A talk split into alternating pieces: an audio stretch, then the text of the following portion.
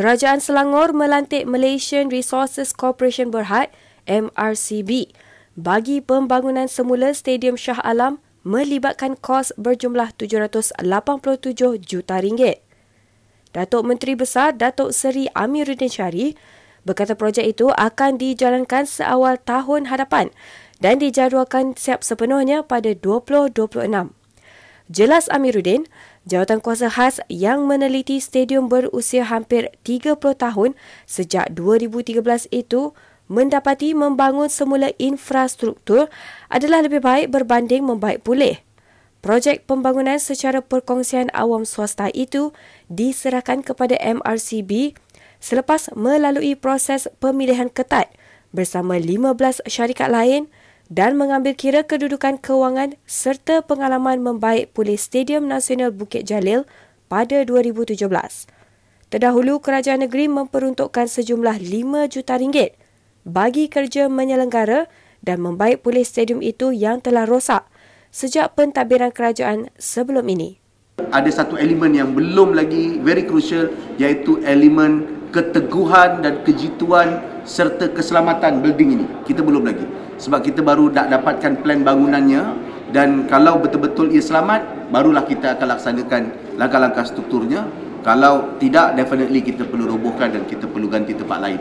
Tapi apa hal pun sama ada refurbish atau roboh sebenarnya saya dapat lihat uh, orang Selangor akan dapat stadium baru. Stadium baru. Kalau refurbish pun dia akan jadi baru dengan kualiti yang baru. Kalau tapi kosnya saya jangka akan lebih tinggi lah. Sebab kita tak boleh agak bebas tapi kalau kita nak bangunkan baru, kita akan lebih kita akan lebih lebih freedom, ada freedom untuk membangunkannya dengan struktur yang lain dan uh, dia akan dapat stadium baru. Pengerusi Majlis Penasihat Parti Keadilan Rakyat Keadilan, Datuk Seri Dr. Wan Azizah Wan Ismail mengingatkan ahli keadilan berpegang teguh kepada adab meskipun bersaing sesama sendiri dalam pemilihan.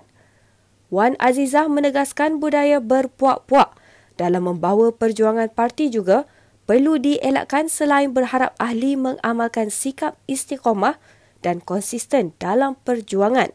Katanya dengan semangat asas perjuangan yang sama-sama dibina, diharap seluruh ahli parti sentiasa bersikap terbuka, memiliki kebesaran jiwa dan menguasai adab berkhilaf pandangan yang menjadi teras dalam budaya dialog dan rundingan serta konsep syura. Beliau berkata demikian ketika merasmikan Kongres Wanita sempena Kongres Nasional ke-16 Keadilan yang berlangsung di Pusat Konvensyen Ideal IDCC Shah Alam semalam. Dengan nada sebab, beliau berkata menang atau kalah adalah adat pertandingan namun semua ahli perlu menjaga akhlak, kesopanan, nilai integriti dan maruah. Maaf saya rasa sikit emosi kerana saya kasihkan semua anggota parti. Kasih saya kepada anggota parti Tuhan saja yang mengetahui. Mesti ada pemilihan. Dalam mana-mana pertandingan Mesti ada menang Mesti ada kalah. Itu biasa. Saya biasa kalah. Saya biasa kalah dalam hidup tetapi tidak bermaksud bahawa saya memusuhi. Inilah masanya untuk kita kembali merangkul kekuatan. Terus konsisten dengan perjuangan asal kita. Kita bukan bermusuh. Kita parti yang sama. Kau nak tinggalkan, tinggalkanlah. Tak apa. Tetapi jangan kita dalam ini menjadi musuh dalam muslimun. Jangan jadi api dalam sekam.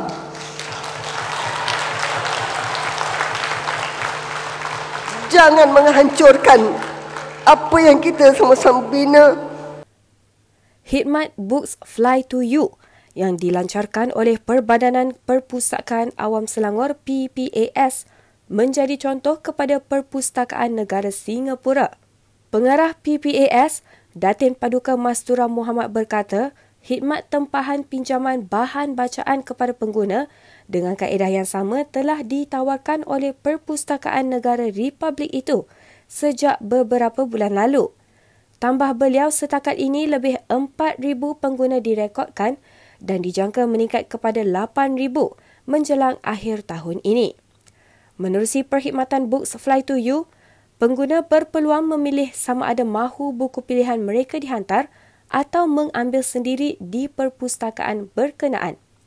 Terdahulu, Books Fly to You dilancarkan pada 16 Julai 2020 iaitu beberapa bulan selepas Perintah Kawalan Pergerakan PKP dilaksanakan sekaligus membolehkan pengguna mengakses bahan bacaan secara fizikal dari perpustakaan.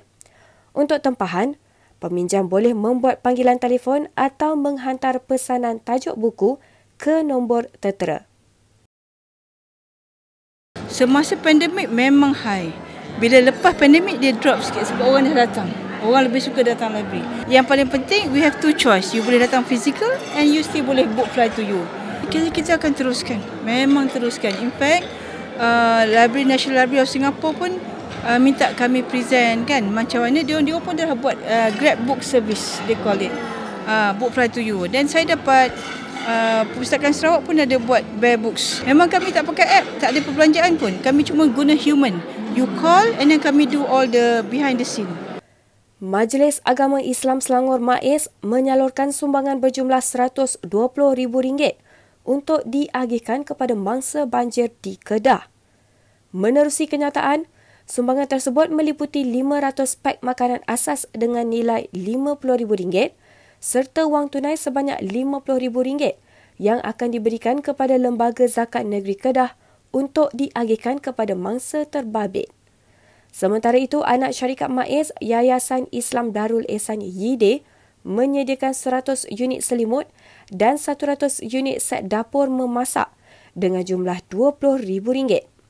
Pelepasan konvoi kumpulan MAIS ke negeri Kedah telah disempurnakan oleh pengerusi MAIS Tan Sri Datuk Seri Abdul Aziz pagi tadi. Sumbangan kepada mangsa banjir ini bertujuan memenuhi masalah ummah terutama dalam membantu berkaitan keperluan mangsa banjir bagi meringankan beban yang mereka hadapi.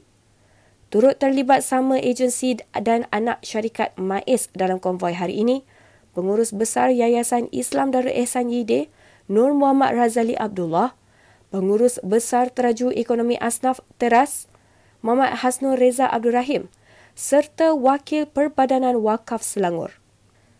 Sebanyak 11 buah premis kediaman dicaki kepunyaan warga asing telah digempur oleh anggota penguatkuasa Majlis Perbandaran Kelang MPK semalam. Menerusi perkongsian di Facebook, operasi tersebut menemukan aktiviti penjualan minuman keras di sebalik rumah kediaman yang dijadikan kedai runcit serta mendapati kesemua aktiviti perniagaan tidak mempunyai lesen perniagaan. Kesemua barangan telah disita dan dianggarkan mencecah puluhan ribu ringgit. Berdasarkan kenyataan tersebut, Timbalan Pengarah Penguatkuasa MPK Syahrul Hazri Abdul Majid memaklumkan bahawa operasi ini merupakan serbuan kali ketiga dalam tahun ini di lokasi yang sama. Justru itu, pihak MPK berharap kerjasama orang awam agar menyalurkan maklumat bagi mengekang aktiviti seumpama ini. Sekian semasa hari ini. Terus layari platform digital kami dengan carian media Selangor dan Selangor TV. Bertemu lagi esok.